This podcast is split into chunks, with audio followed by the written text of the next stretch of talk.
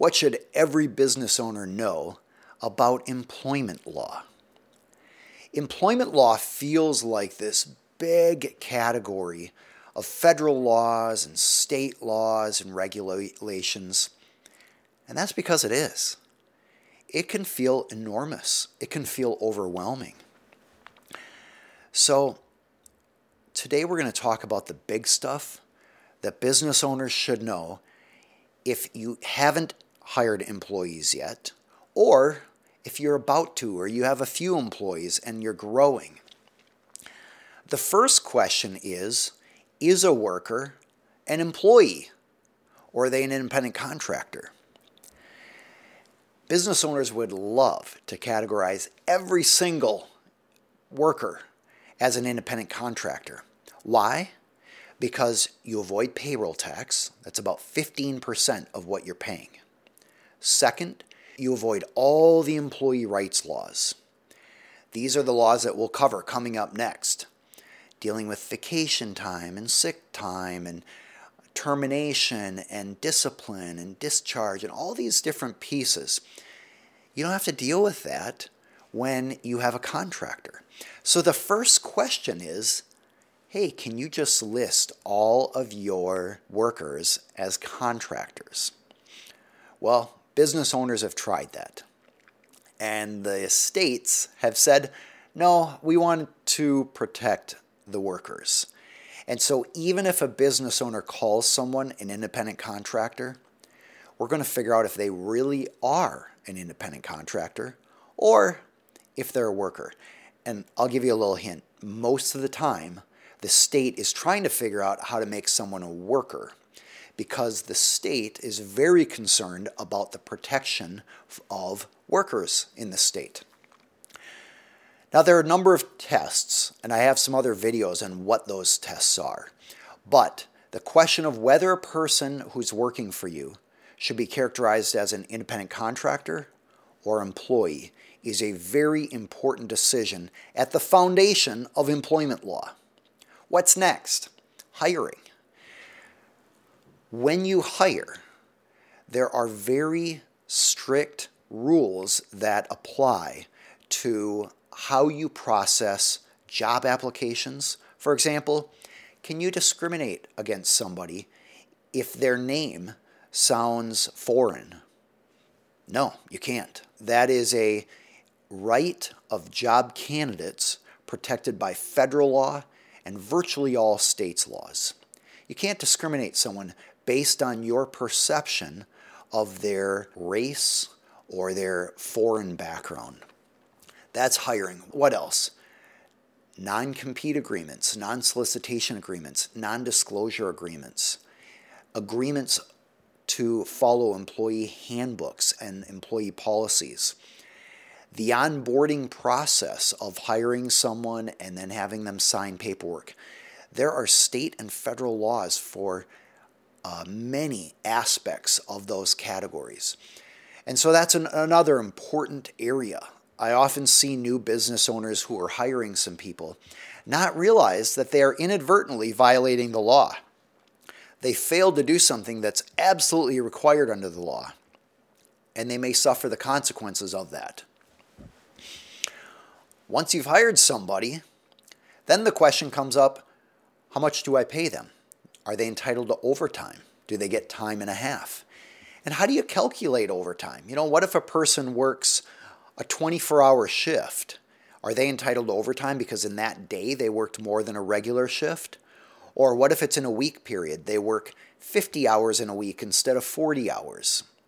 Are they entitled to overtime? Well, what if it's during a pay period? State law governs all that, and there are also federal laws that govern that. I'm not going to necessarily get into what all those laws are today. This video would be quite lengthy, but it's important to know that overtime and how it's calculated and how much to be paying people is an important category to discuss with your attorney and perhaps even a CPA. The next question that comes up with employment law for business owners is vacation time. How do you calculate vacation time? How much notice do employees need to give before taking vacation time? how long or how many days can they take at once? Very similarly is sick time. How much notice does a person have to give if they're sick? Employees will tell you they don't often know if they're getting sick in advance.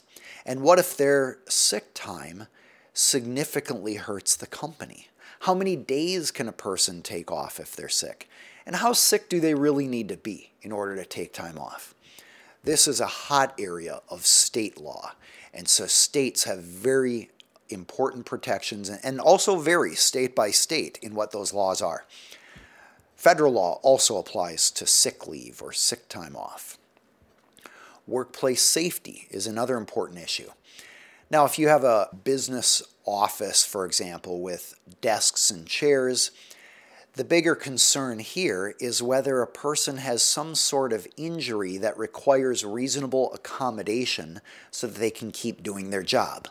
For example, most of the time, if a person requires a back support on their chair, the law says an employer must provide that for them so that they can do their job.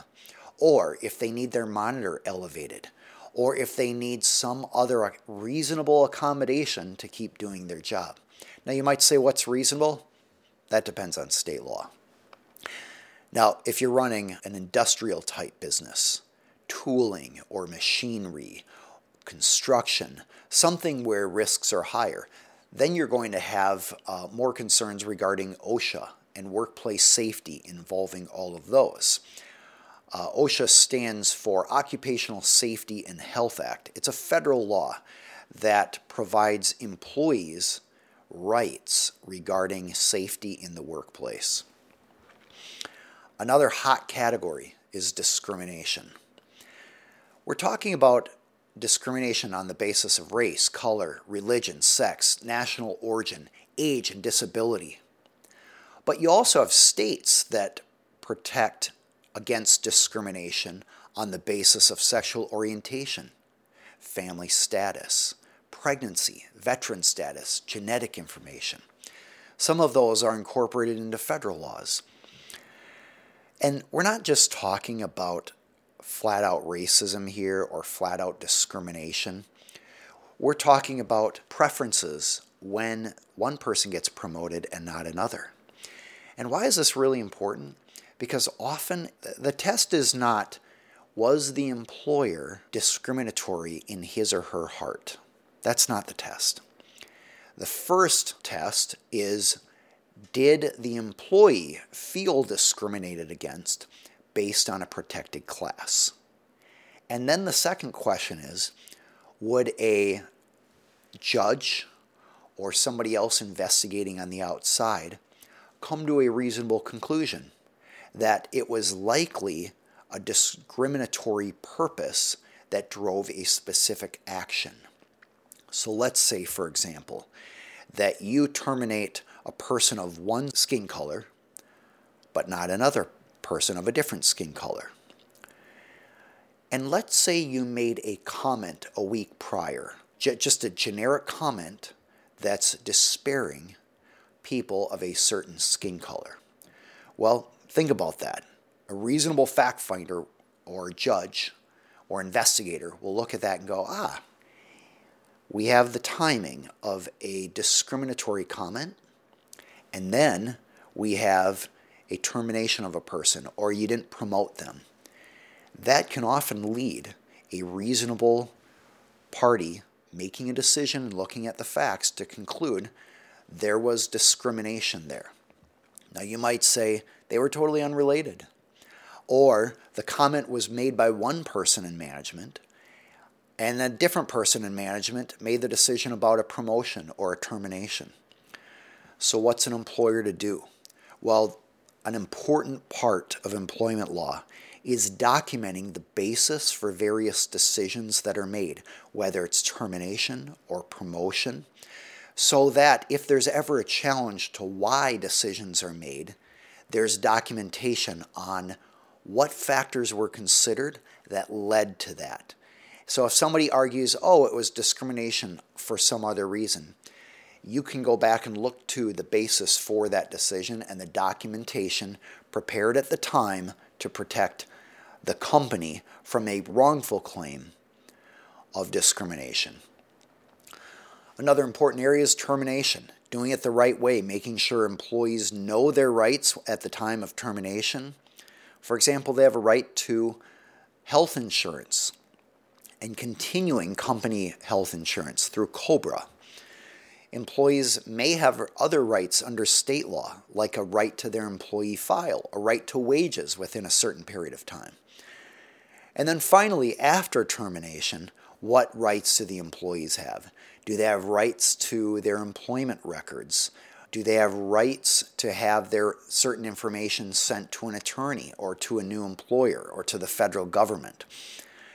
This is employment law, and this is what a lot of business owners don't realize because they're so focused on growing a great company. So it's absolutely understandable if you as a business owner don't know what employment law is. Nobody's born as a child knowing what employment law is.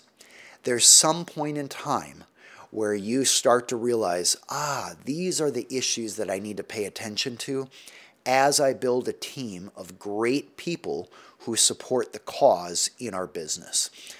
And so, if you have questions about employment law, that is a great opportunity to engage an attorney. And often new business owners will just hire an attorney for 1 hour to answer a lot of the questions that they have about the business. So you might consider making a list of questions you have and then reach out to a business attorney. And I would even send the attorney in advance your list of questions, because some attorneys know employment law but not trademark law, or they may know business law but not copyright law. And so whatever your questions are, when you put those on a list, you can identify an attorney who's going to be able to answer all of those questions. So if you're at this point, a great option is to just make that list and email a few attorneys who seem to have the qualifications and personality and credentials you're looking for, and email them in your state and say, hey, could I buy an hour of your time to consult with you on the following questions that I have? If you are the type of person who is interested in avoiding legal problems by growing a great, healthy company, a strong team where you are managing businesses and you are managing the people in your company or companies, you are welcome to get our free resource, which equips you with what you need to know in contract law, intellectual property law, compliance with state and federal laws, and all sorts of other important areas that come up in running a business as an entrepreneur and as the leader of an entrepreneurial company. You can get it at aaronhall.com/free. There's no charge, and it's a way that you can get access to exclusive resources, videos, checklists, etc. that I've put out to help guide business owners to avoid problems. This is all part of this YouTube channel in an effort to help business owners avoid problems, to save money on legal fees, to avoid the painful distractions that lawsuits can bring or government investigations.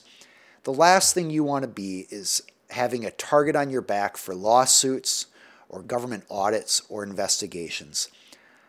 If you go to aaronhall.com/free, you will start getting access to the resources so that you can become empowered with education to avoid these problems in your company, so you can achieve business success and have a successful life.